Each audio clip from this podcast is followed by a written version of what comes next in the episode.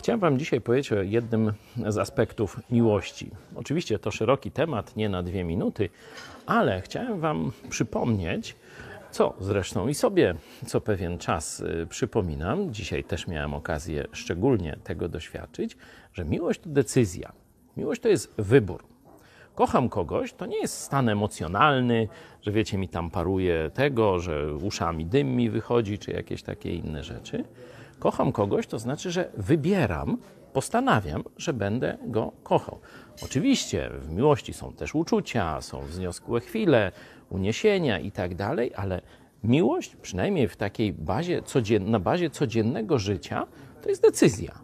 Możesz albo powiedzieć, ale mnie ona denerwuje, albo, albo no już mi obojętna jest, albo możesz sobie powiedzieć, to jest osoba, tu akurat jako mąż do żony mówię, to jest wybór mojego życia.